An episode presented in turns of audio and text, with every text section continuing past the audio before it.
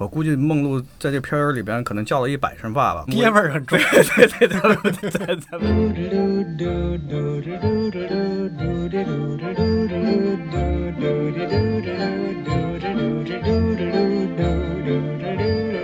Thank you.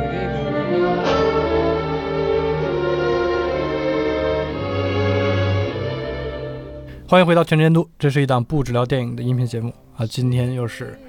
我跟西文两个人为大家带来这一期的节目。来，西文跟大家打个招呼。哎，大家好，又见了。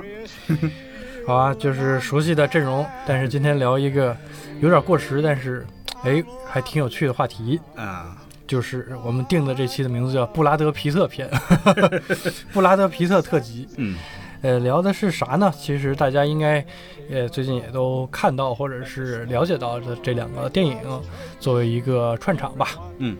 呃，就是都跟布拉德皮特有关，也都是由布拉德皮特监制的，一部由他主演，一部由他来的公司出品的一个就是《金发美女》啊，《金发女人》，一个就是《子弹列车》。说到他就不得不提他的名下的制片公司 Plan B 啊，嗯，就是刚才我们录之前还跟建州君聊了起来，这就是一个其实，呃，更现代一点，我觉得更选材上面更飞一点的 A 二四。嗯，也是更布拉德皮特气质一点的一个，介乎于商业电影和和艺术电影之间的这样的一个挺独特的厂牌了。最开始以为它只是一个玩票性质，因为在成立之初，它还是和安吉娜·朱莉成为这个世界上最知名的 CP 的时候嘛，大对家觉得这可能就是一个明星搞一个副业啊，当一个电影公司老板，觉得挺风光的一个事情。没想到这个事情一做就是十多年的时间，在他的这个厂牌下面，其实也诞生了很多呃，其实主流的这个呃商业片的这个公司不太会出品的一些优秀的电影，比如说大家还比较熟悉的，之前咱们也聊过的这个呃《迷失 Z 城》，还有这个《星际穿越》嗯等等一系列的电影，包括这一次的这两部。所以我觉得界定它其实 A 二四跟它都挺类似的。然后，呃，音乐里边有个流派叫 indie，就是嗯独立音音乐、indie pop、indie rock 这样这样一些音乐。就是一说到这个的话，第一呢，呃，我觉得它还不是绝对的特别作者化，对就是它不是做自说自自画的，也不是很高深的殿堂式的。首先，它是挺保证观感的，就是第二呢，就一个字酷。嗯对。然后他们的选题也好，拍摄的方法也好，包括他们导演的属性也好，都是比较小众，但是一定是保证观感和酷的。对，对这这是他们的基本的一个属性吧。所以说，我觉得，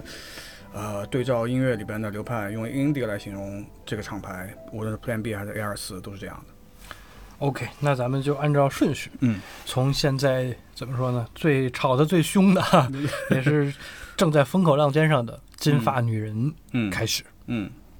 首先，我先简单的介绍一下这个片子的基本信息吧，可能有一些朋友还不算特别了解。嗯，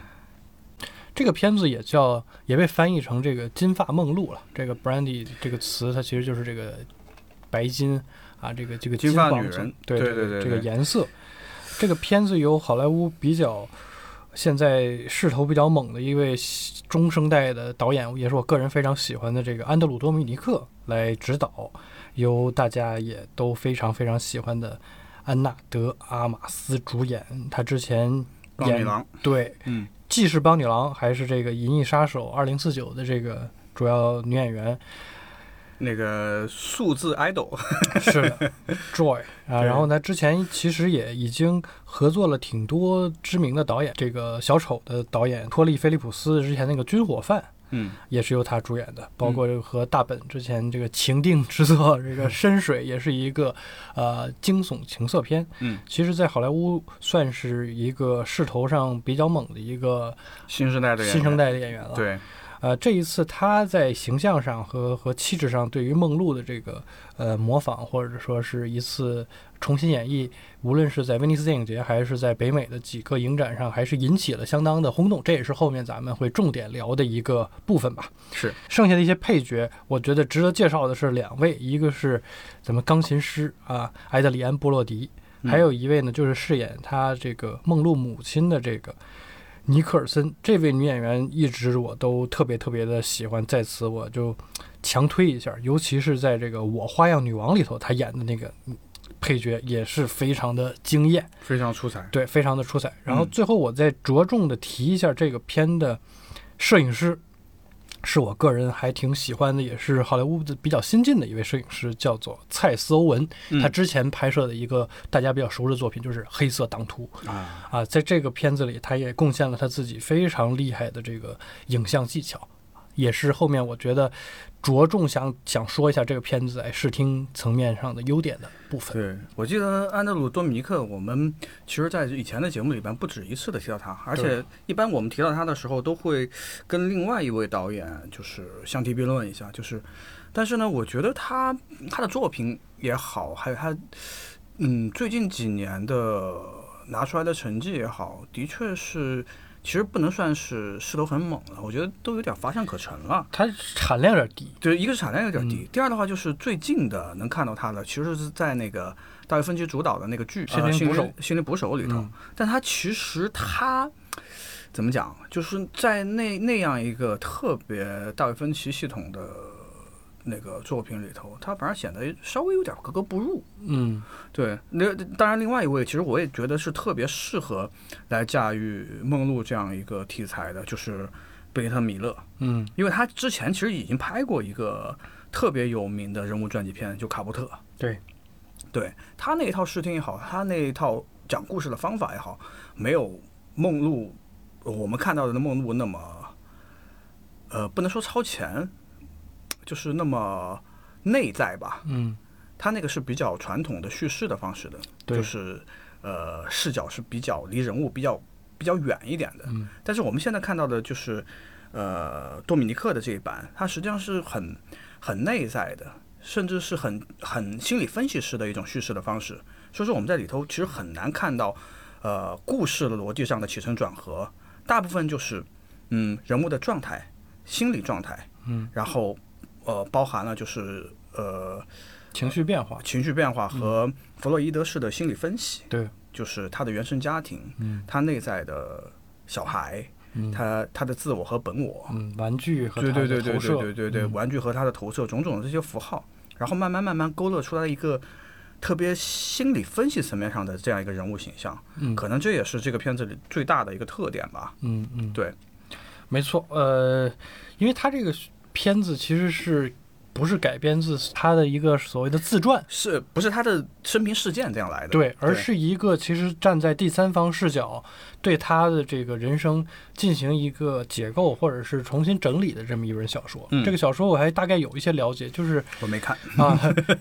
类似于和这个片子在契合度上，其实我觉得还是蛮高的。虽然它不是按照这个小说的内容去从前到后去讲的，那个小说也是有事件的。这次的的改编力度主要是把这个事件其实某些程度都都给打散了，是但是它其实节选的就是类似于你刚才说的，嗯用一些类似于精神分析嗯和一些他的这种童年创伤。反射到他未来事业上和重大人生转折上的这种抉择之间的关联，是呃，在这一点上，其实我看到了最近的一些评论啊，嗯我相信你也你也看到了，无论是豆瓣儿啊、 内网外网上，最大的一个质疑吧，其实我在某种程度上也是能够认同的，就是呃，用了太多。性的描写的方式来去体现他日后的这种所谓不稳定的情绪的来源，这一套的精神分析可能在之前呃，它刚刚出来或者较为流行的时候，大家还挺接受。其实近些年对于这一套弗洛伊德的这个说法啊、梦的解析啊，已经有了很多觉得哎果实啊，这一点，我跟你这个特风别特别一致。这这种观念了。嗯而这一次，多米尼克还是选用这样的一种方式，甚至里面就大量的直直直直拍子宫内部的这种效果来反映他人物心绪状态的变化，嗯。让我觉得其实是有一些，嗯，是不是这个东西本身观念上它就不是特别的先进，而你又还在去呃强依化这个循事着情？这样一套系对统，这样一套逻辑去建构这个人物，对，所以很多人觉得它是女德，就是呃根子可能上有是点来问题。对对对，至于女德不女德，我觉得这个倒还好，只是觉得，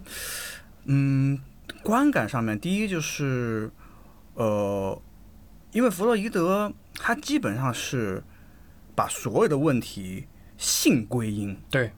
就所有的你的人生的课题也好，你成长的问题也好，它基本上都会原生家庭，嗯然后就利比多，嗯所以利比多就是所谓的情欲，嗯情欲归因，还有就是呃父权的、母权的，所以说里边有一个其实挺不太那么舒服的一个观感，就是，啊、我估计梦露在这片儿里边可能叫了一百声爸爸 吧，嗯，是的， 就是特别现在就是咱们爹味儿很重。 对对对，咱咱们这流时下流行的一个词儿就是，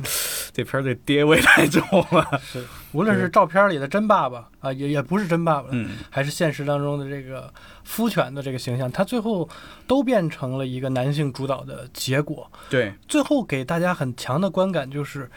梦露的一生就是有几个不同的男人或者几组不同的男人来串联的。这个串联某种程度上都有时候是生理行为来来引起的，让大家觉得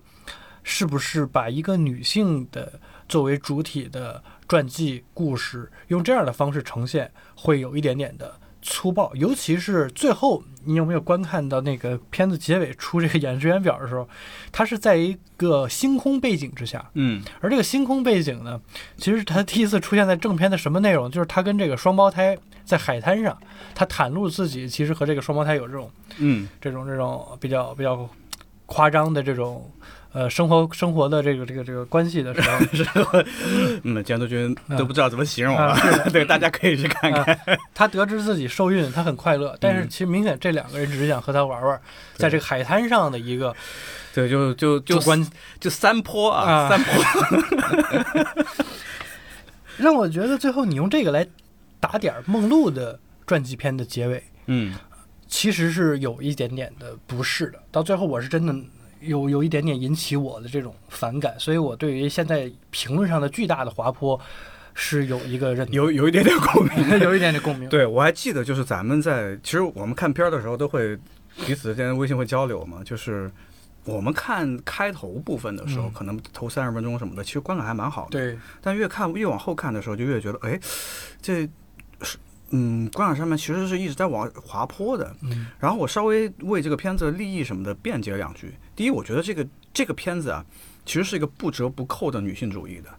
她在呃呈现这个人物的时候，立场一定是批判的。嗯但是呢，她问题出在哪儿呢？就是她的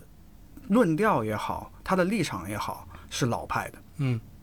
然后就造成现在所所所有我们的观感里边都觉得哇，这个立场，嗯，还有就是靠《梦露一生》里边的八卦穿起来的一身，这个是不是有稍微有点潦草？嗯，有点就是偏颇。对对对，但是呢，它又包装在在了一个特别特别精致，嗯甚至是非常非常炫目的，考究的嗯一个外壳下面，嗯就是所以说我们对它的观感其实都有一点割裂。对，一方面就觉得他的视听也好，包括演员的表演也好，就是几个 casting 的选择也好，几个场景的呈现也好，他的剪辑的感觉也好，我甚至我在这看到中间的时候，我都我都会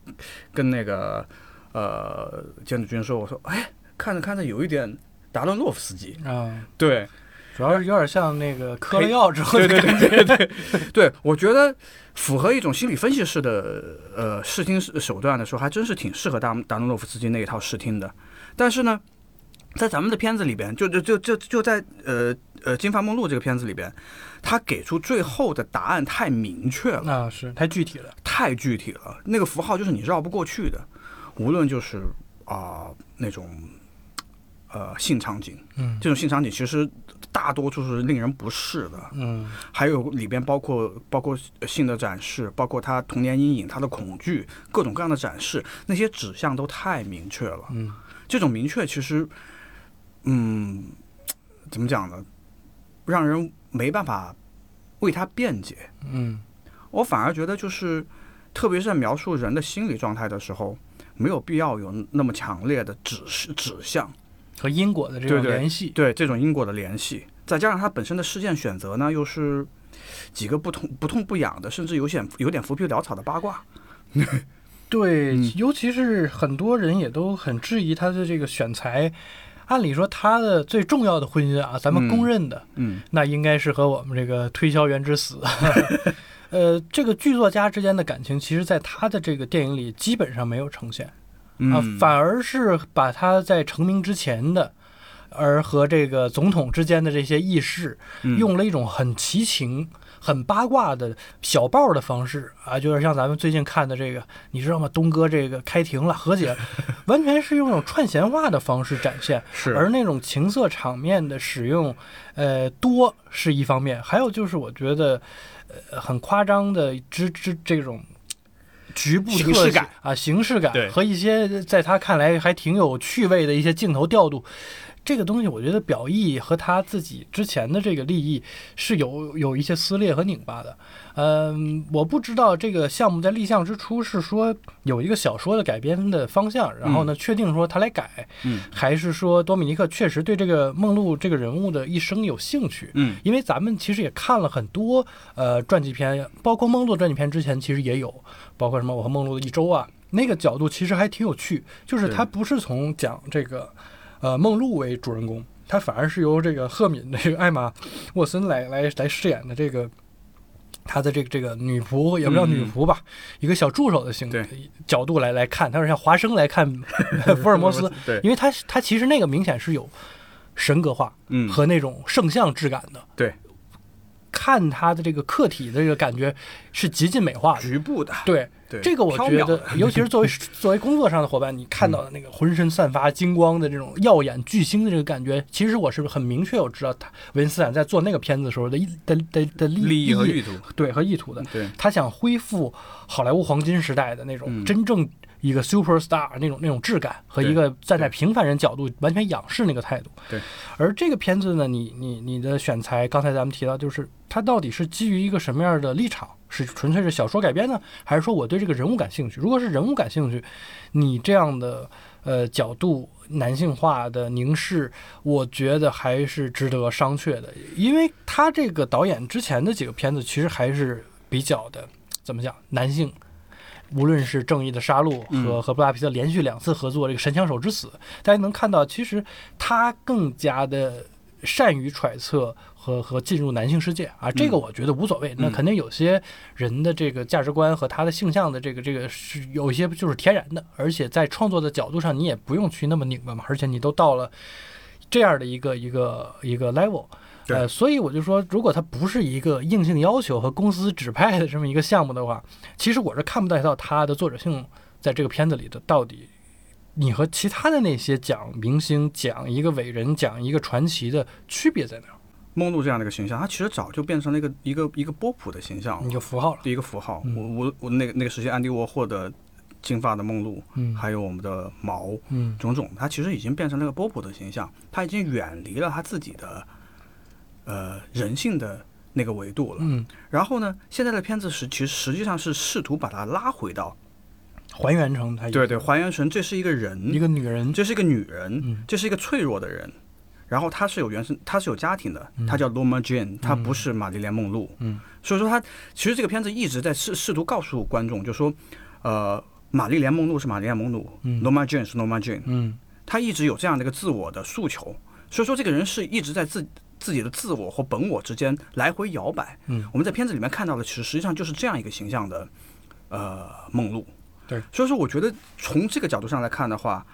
他的那个立意也好，还切入点还蛮刁钻的，其实是蛮作者化的。我不知道欧慈那个小说他是不是从这这个角度去描述的梦露啊，但是我觉得，呃，如果在这个时代要拍一个，呃，上个世纪黄金时代的，呃，好莱坞的 idol，这个角度是非常非常有意思的。嗯然后呢，梦露还还除除除除了这几个角度之外，我们其实最近最最多的能看到他的关于他的描述是，其实是那种博主，就是所所谓的世世界十大未知未解之谜。嗯，它更对八卦了。对对对，那是更八卦的东西了。嗯那个那个其实涉及到就是呃上上个世上个世纪的政治阴谋。嗯我觉得这个片子你要说能冒犯到什么呃肯尼迪家族啊什么的，我觉得相相对来说还好。嗯因为它其实也是剑走偏锋，好像撩到了一点儿，但实际上是根本根本跟那个时期的真正的政治阴谋和政治内幕无关的。啊它其实还是一个桃色事件，嗯它还是一个呃厕所文学，花还是一边个火火火 火车站文学，类似这样的嗯东西。这这个我特别同意，对因为这个片儿其实严肃性上，其实我觉得他在刻意避免，他甚至对想降低他对于真正现实的这种影响和和关联，对有一点卡通化。对呃，看过这个片子，大家都能够记得那一幕，就是他是被这个所谓的总统召见啊，对对对，那那刺激的一幕其实没什 么，对那反而其实能够感受到它是一个很简单的一个，说的直白点儿，有点。招嫖的这么一个感觉，他反而没有大家后来描述的，又和他们兄弟之间啊，真正有种种感情的啊、对对三 P 啊，都没有嗯。它是一个很简单的一个呃，权力和和色情之间的这么一个呃倾轧，而梦露只是作为一个很简单的被被被这种呃巨大的这个 公权男力权、 啊， 对所男权、公权，对，所所所使用，然后呢，所所驱使的这么一个柔弱的人对啊、呃而已，所以反而是我觉得这个对于呃肯尼迪家族啊，或者是真正关心这个呃这个事件真实与否的人，他其实也构不成一个新的信息量。是对，我想接着你刚才一段说，就是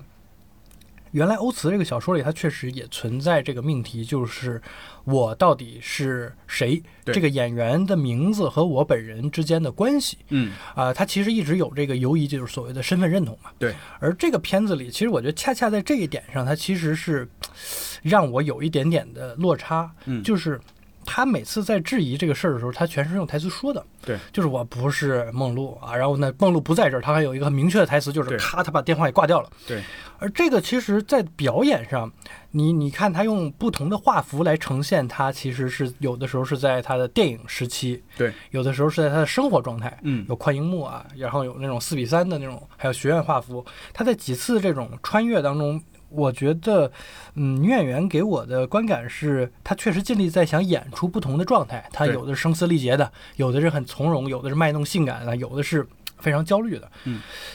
但是还是缺乏一个特别直接的一个信号，让我觉得就是她在几次转化当中的这种挣扎。我我举两个片子，其实咱们之前也都聊过，是很明显的。而这两个其实是更加卡通化，也也更加表现的，呃，更加有有有这种表现主义的风格的。一个是小丑，嗯就是你看他几次这种人格的分化也好，因为他本身有心理疾病嘛，嗯他这个心理疾病的剧烈程度在加深。他渐渐走向癫狂和成为小丑的这个状态，其实大家是很明确的。阿 Sir 是谁？什么时候是阿 Sir？什么时候是 Joker？、嗯啊，这个状态是明确，因为他也有他脸上的装扮的这种气质的变化，包括形态的变化。还有一个，其实和这个片儿的立意、名字都非常接近的，就是《X 战警》这个 Rogan，嗯金刚狼的这个外传的第三部。你看他这个名字叫 Rogan，就是回回还原到了这个金刚狼的本名。嗯死的是谁？死的是这个男人，这个男人死了，对，而不是在大家说的这个 w o l Wolverine， f r e 啊，这个伸个大爪子，他最后是以一个男人的形象葬在了这个边境，他完成了这个狼的这个知名的这个传承。嗯而整个片子它其实讲的就是剥除超能力，整个故事它就是在讲这个事情。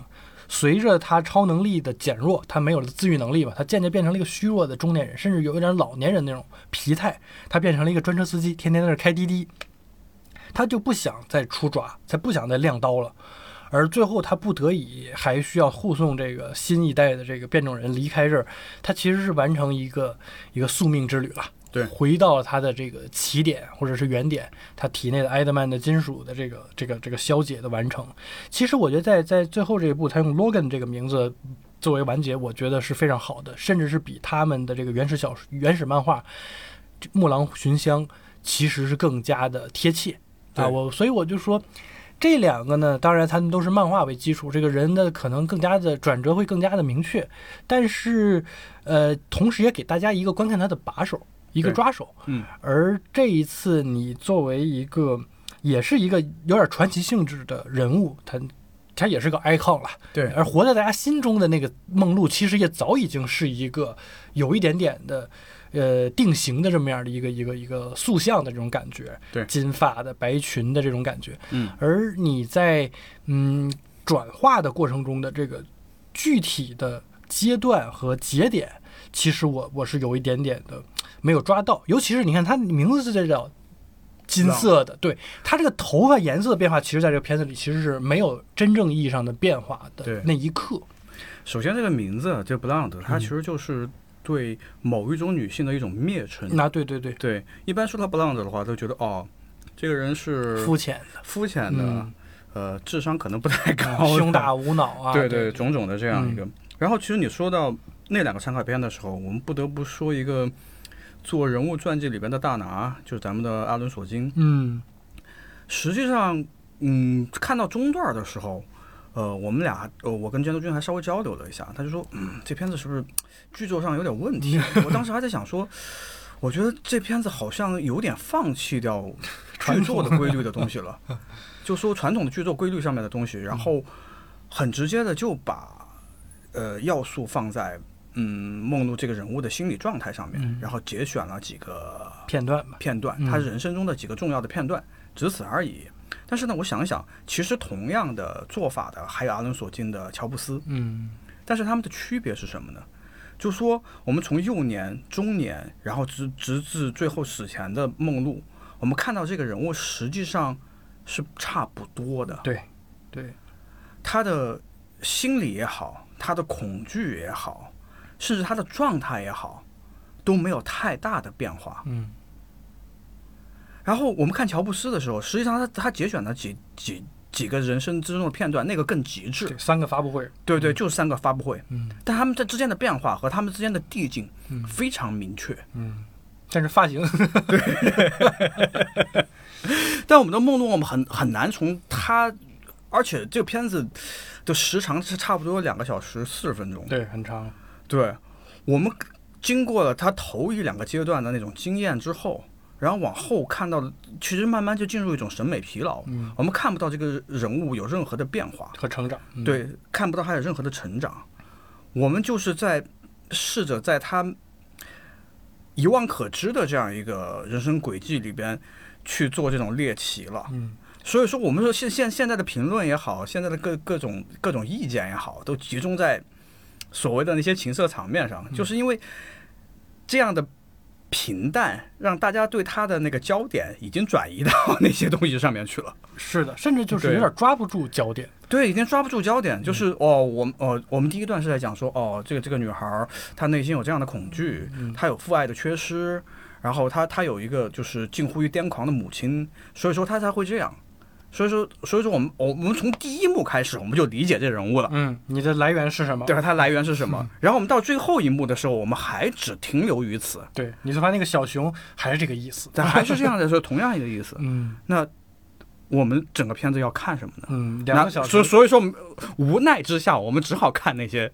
那些场景了。嗯，也也只有那些场景还值得一聊，可能。对对对对对，对，这也是我下面想想延伸的一个话题，嗯就是不知道在你听到的这个平台上能不能看到我现在发的一张图，嗯就是一张幕后的呃拍摄花絮吧，嗯就是梦露和和她的这个第二任丈夫，嗯应该是坐在他们的那个窗台上，嗯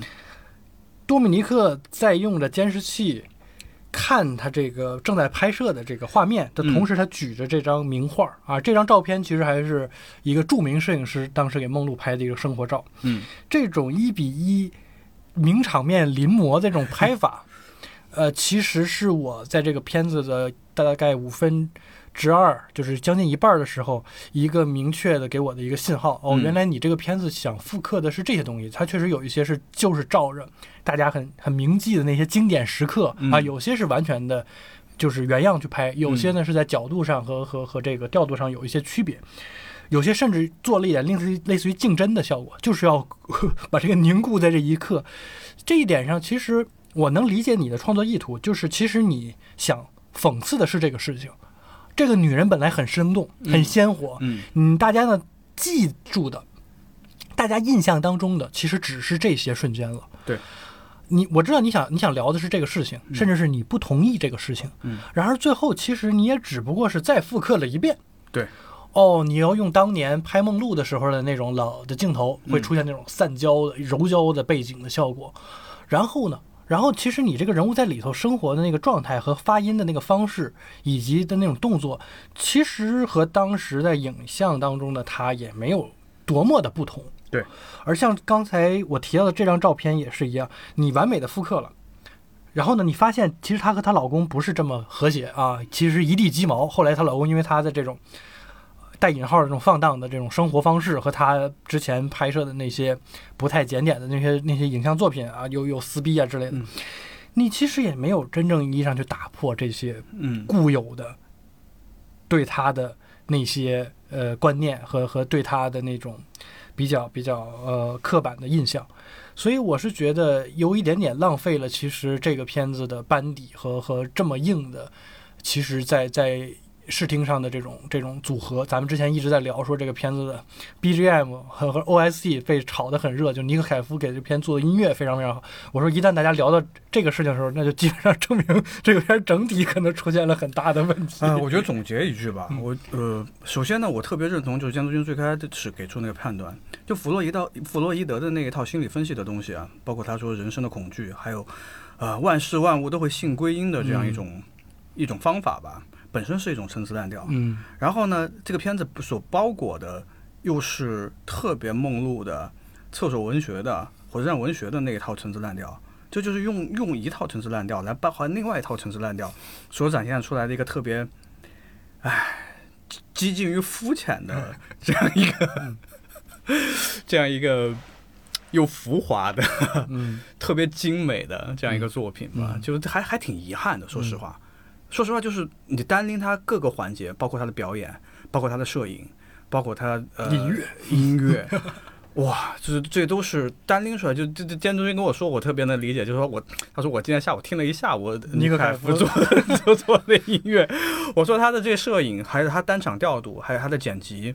这些东西单拎场拎拎一场出来都是哇教科书级别的。明显能感觉到非常用心。对，非常用心的东西。但是，即便如此，也无法、 无力回天。我还记得上学的时候，我们老师经常提一句话，说如果一个人跟你说：“哎呀，今天看这个戏真不错对，说这个戏的这布景特别好”，对你就知道这个戏基本上完蛋 了。对，所以就是当大家开始聊这些时候，我看大家疯狂在收藏尼克凯夫的这个 OST 啊，都在豆瓣上点再听或者已听五 星的时候，我就说：“哎呀， 大家焦点都到这儿了，嗯是的，而且安娜本来这这这部戏是指着她巨星之路的第一个山头，对吧？嗯？冲后呢，是吧对， 对对，忠厚的，这个看来，因为作作品它本身不行，嗯虽然安娜，我觉得从选角上，从她自己的发挥上，我觉得无可厚非，嗯然后他难得的表现出了我们在大众的眼界里边看不到的梦露的那种脆弱感和少女感，嗯嗯。”这个是原生的人物里边没有的，这一点还是挺值得大家一看的。伴随着尼克凯夫的配乐，那我们就聊到这里，下面我们就进入更加欢乐的子弹列车。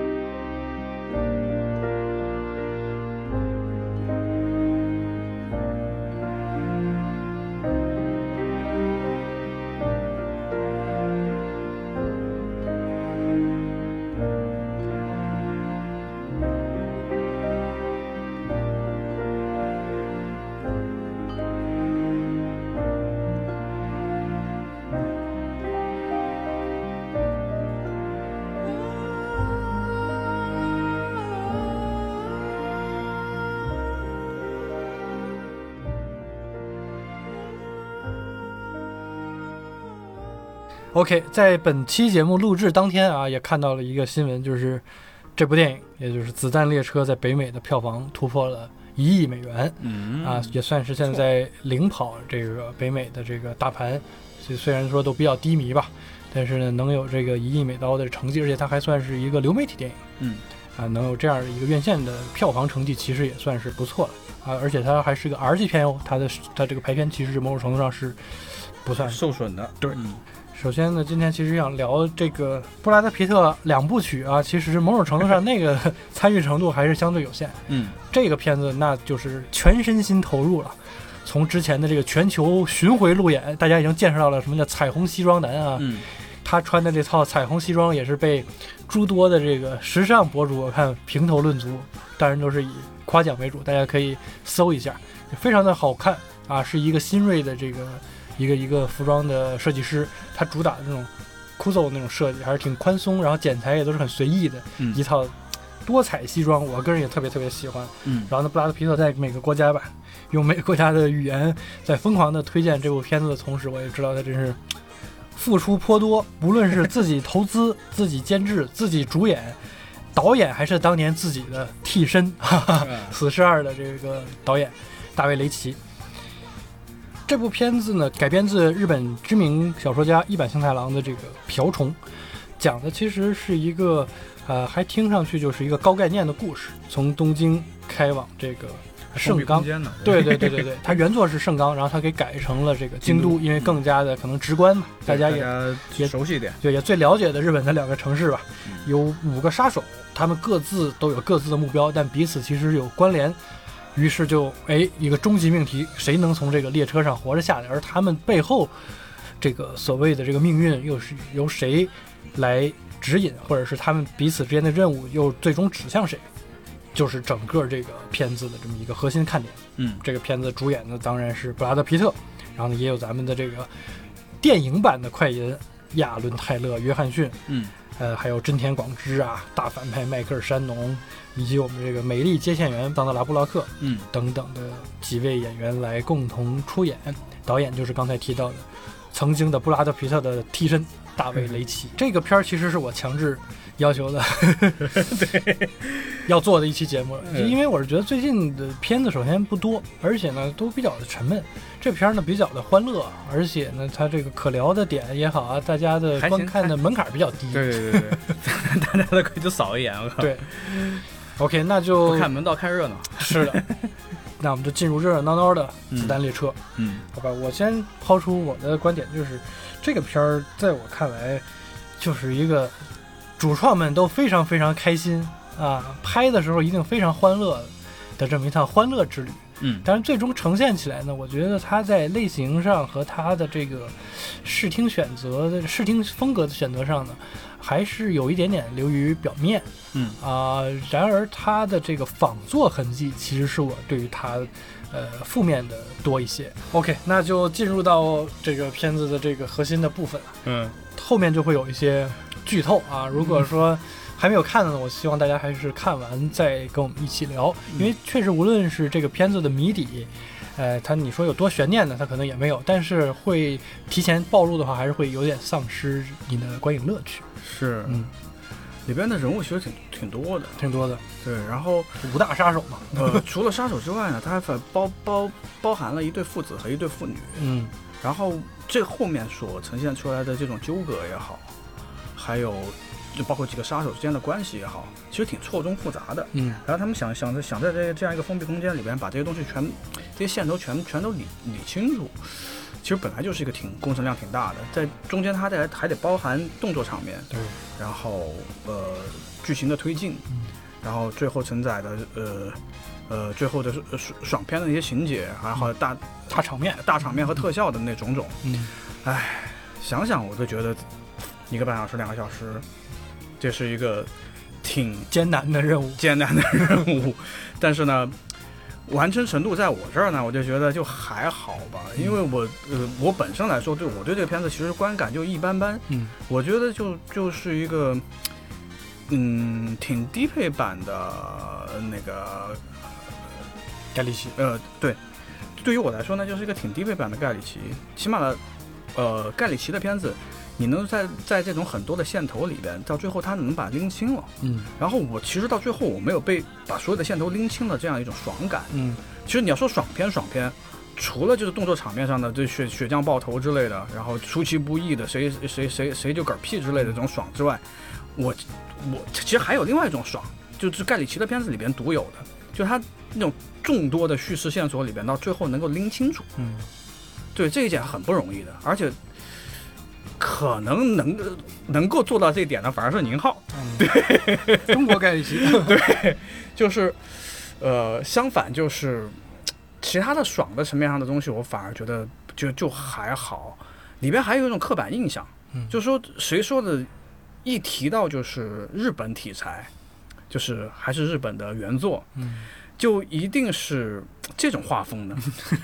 漫 画画对这种漫画的画风，甚至漫画的调度，然后漫画的表演方式，种种的这一切，就其实是让我有点儿嗯有点儿挠头。就看着看着的话，我就开始有点儿是想想玩手机了。嗯，这个呢，我肯定也没没有监督君那么那么那嗯个那那么个嗨沉浸啊，没有没有监督君那么嗨。对， OK，我、嗯我也说说我怎么就比你更嗨一些、呃啊。对，有监督君的嗨点。就我的嗨点啊，其实在于就是刚才说的缺点。嗯当我 get 到了它的缺点的时候，我也我也找到了它的这个弊病的时候，我就嗯就嗨了。它的弊病是什么？就是刚才你也提到，它有一些呃盖里奇的这种多线叙事的东西，但对是我能够感受到的最大的毛病也是这个，就是仿作痕迹有点重。是，仿的是谁呢？仿的是昆汀·塔伦蒂诺，在我看来，哈 呃，这个片儿的多线呢，有点像，呃，昆汀的大量电影在处理多线的时候，他用闪回和不同视角，这个在低俗小说跟他呃《落水狗》的时落水期狗是是的很对明显、很明显的。嗯而它在于对日本的武士动作片的使用的方式，而又结合港式动 作片动港式武术指导的方，钝。就是杀死比尔嗯啊，这个太明显了。嗯就是无论是武士刀的使用啊，那里就不提了，这里有非常多，主要是这个日本的元素，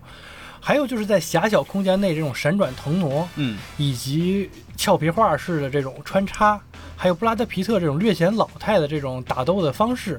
就在我看来都是有一点点对于杀死比尔的这种模仿，而最后的这个大反派，尤其是他这个一出场。戴着面具，拿着这个武士刀砍人的时候，我就一下子就是大卫·卡拉丁版的比尔。嗯你在比尔的上半集，不知道大家还有没有印象？这个大卫·卡拉丁是没有脸的，他只有一个戴着各种大金戒指、握着武士刀的手。 对，他就说：“哎呀，你就来报仇吧！对，啊，新 娘，你必须要报仇。未见其 人，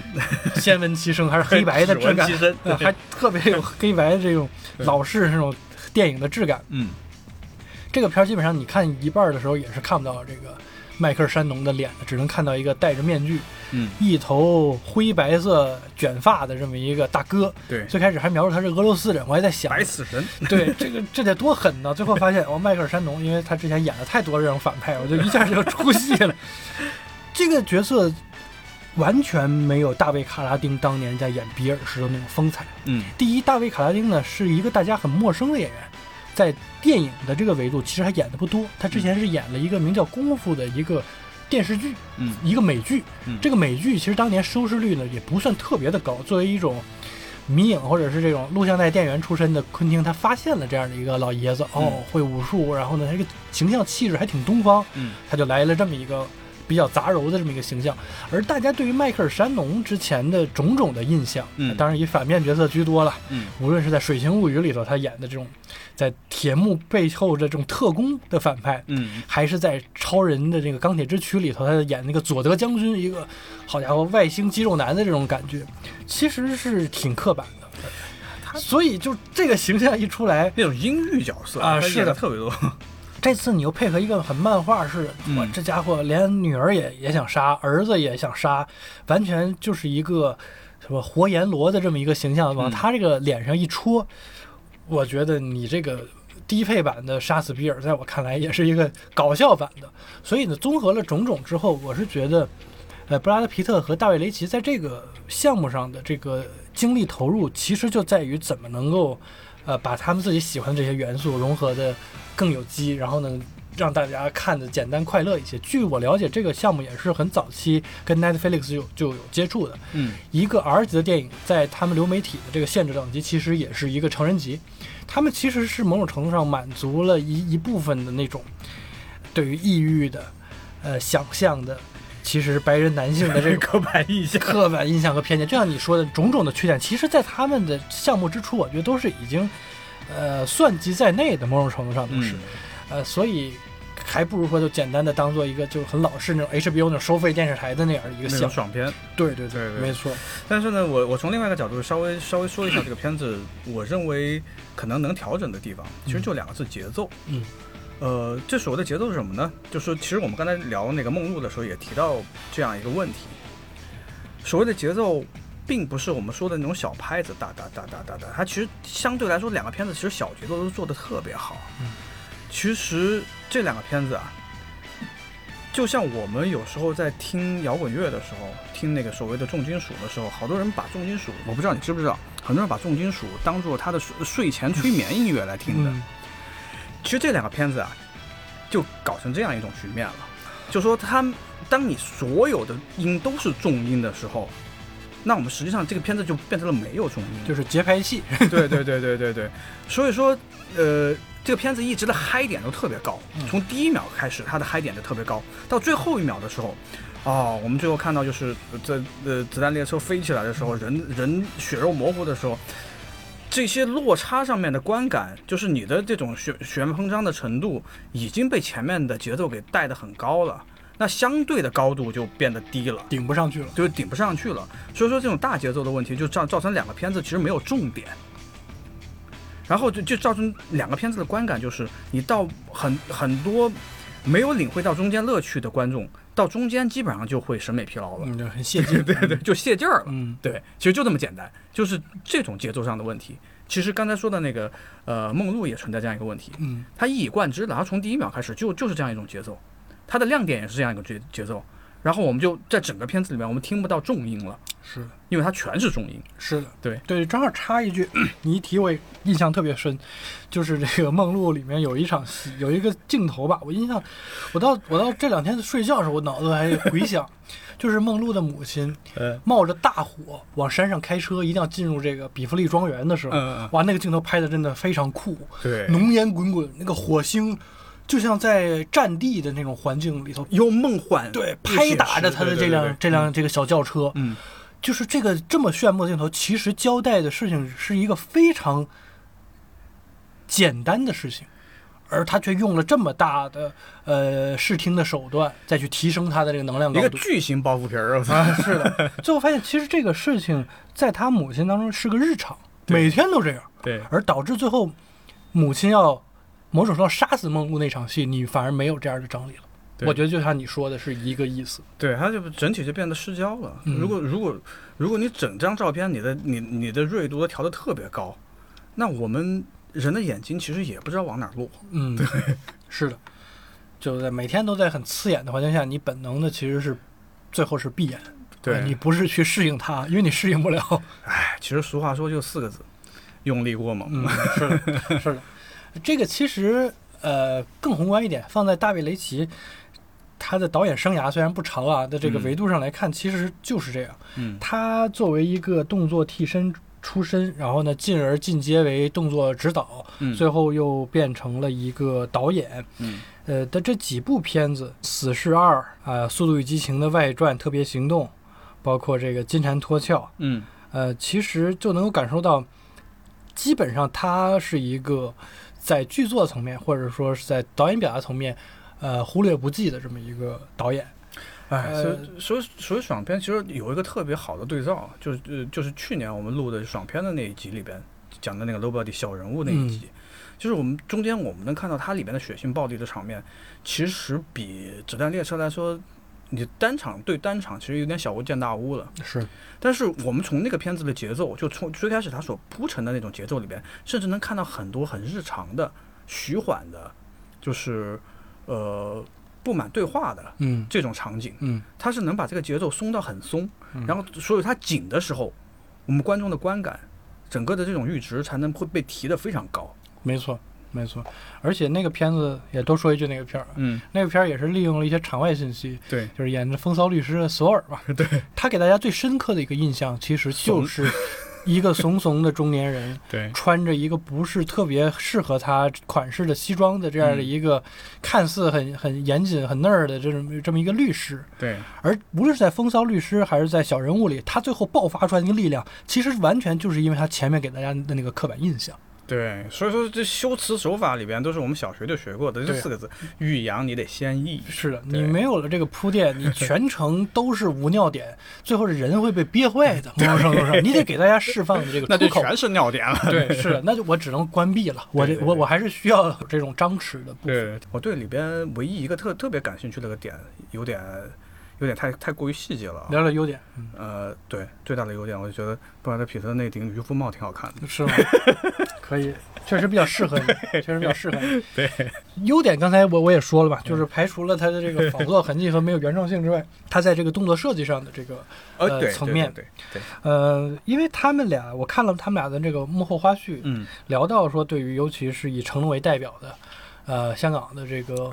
呃功夫片的这个喜爱嘛，嗯，呃，我能感受到这个什么转箱子呀，什么刀叉手啊，对，然后呢，这个打了之后手疼啊这些模仿，呃，肯定是比较表面，嗯，但其实还有一个层面上脱离了这这个说了太多的这个文化输出、文化自信这个角度，就是他这个故事啊，呃，其实挺不适合用这样的一个武术设计的，呃，嗯动作设计的。嗯你有没有 get 到？就是是，他其实讲的是好几个顶尖杀手，对这里头有擅长用毒的，有擅长用脑的，嗯，有擅长组合这个 联合出手，然后呢，这个这个调这这这个擅长调度的， 啊，对，擅长调度的，没有一个是特别菜的那样的人。对，而这次里头，其实你看到整个故事从头到尾，布拉德皮特给人呈现的，第一运气特差，他自己老说我这运气太次了，每次都摊上这些破事儿。还有呢，手段其实也不是很高明，对，什么跟人撞一下钥匙就丢了，他就是不是很严谨，也不是一个特别那种机敏的人。嗯，呃这个让我觉得哎还挺意外的，他会选择用这样的一个角度切入这样一个故事，其实不是特别的合适，他有一点点那种滑稽的感觉，特别像布拉德皮特在那个科恩兄弟电影里头他的那种造型，大家看过那个《月后祭文》啊对对对那种傻了吧唧的这种健身教练啊，对，这脑子空有点问题 肌肉对，然后奇奇怪怪的嗯，跟人家偷情，然后还被人发现， 让人让人一枪崩死了那种那种造型，也很像科恩兄弟电影里面那个他的好朋友乔治克鲁尼经常出现的那种傻傻的白男那种形象。嗯哎，他把这个形象跟这个杀手进行了一个有机的结合，在我看来。还是挺大胆的，可能也是只有作为制片人本人吧，他才可能走出这样的一步。我相信这个肯定是他自己的一个主观的决策，嗯，包括在《死侍二》里头，他惊艳亮相那下儿，就是那个隐身隐身 人，最后被电死了，就是能感受到他到这个岁数，也可能想摆脱一些所谓偶像包袱啊，去去创造一些可能他之前想创造，但是囿于他之前的那种偶像男神的那种那种光环的一些枷锁，然后去去做出一点突破。在这一点上，我是获得了特别大的一种满足感。哎，其实我刚想说想说优点，我脑子里面闪闪出来的又是一个， 缺 点，怎么讲呢？虽然现在的片儿呃评分挺高的，嗯看来大家都还挺买账的，快乐，快乐，然后不不用不呃很轻松，嗯，呃，不用不用不用不用什么动脑，啊没什么压力，对对对对。然后呢，刚才刚刚才监督君其实说说到一个特别好的点，这个可能也是在小说里边特别好发挥，但是片子里边如果你要能把这个点给给提出来，我觉得应该是个挺大的优点的，就是他的杀手他其实具有不同的特性，就像四大名捕一样，一个铁手，一个冷血，大家追命啊对追命啊，每个人都有自己的 buff 在的，嗯，嗯然后在在这个片子里呢，就觉得啊，你一提醒，的确都有，嗯有使毒的，的确有，有这擅长伪装的，的确有，嗯然后有有有擅长两两两个兄弟间擅长配合的，哎，这的确都有嗯，但是你不提醒，我想不起来，嗯然后这这就做的特别不成功，面目很模糊。对，面目很模糊，就是就是被他所谓的我们最开始说的那种特别快的、特别满的这种节奏给给把这个弦儿给淹没拉了松了，是的给是淹没掉了。是的，对，所以说一说到这些优点的时候，我就觉得哇，这样一个大缺点的前前提下面，嗯在在我这儿就都被被淹没进去了。哦，你要说这个最模糊，那我又嗯又得鞭尸一 下，还是这个白死神啊，迈克尔·山农最高。这个人到底有多狠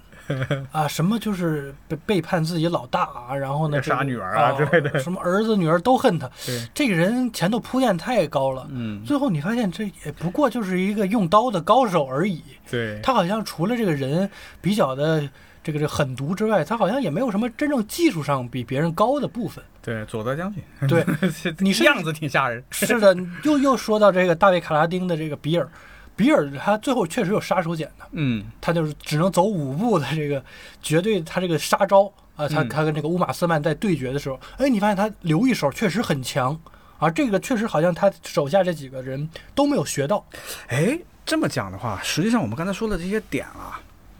我提一个标签儿，嗯，其实都是特别符合的，而且是在这个厂牌下面都会特别能够用到的。我觉得那个时候，我觉得这个片子呀，真别去学成龙了，学这个厂牌，两个字，邵氏。嗯，对吧？ 无论是呃角色里边的挖掘、他们的 buff、他们的出场方式，就是包括就是爽片的节奏上面的把握，就是该松的松，该紧的紧，种种的。这个片子如果要走邵氏那个路子，我觉得哎，兴许还真不错。 没错，OK，嗯，行，那这片儿其实我感觉大家的这 个能聊的点也就差不多啊，对对还对是希望大挺家呢，如果说没有什么可看的，也可以看看。对，想找点快 乐的，推荐你看看这个电影。嗯，嗯 OK，伴随着本片的这个快乐的音乐，结束这期节目，那我们就下期再见。嗯，下期再见。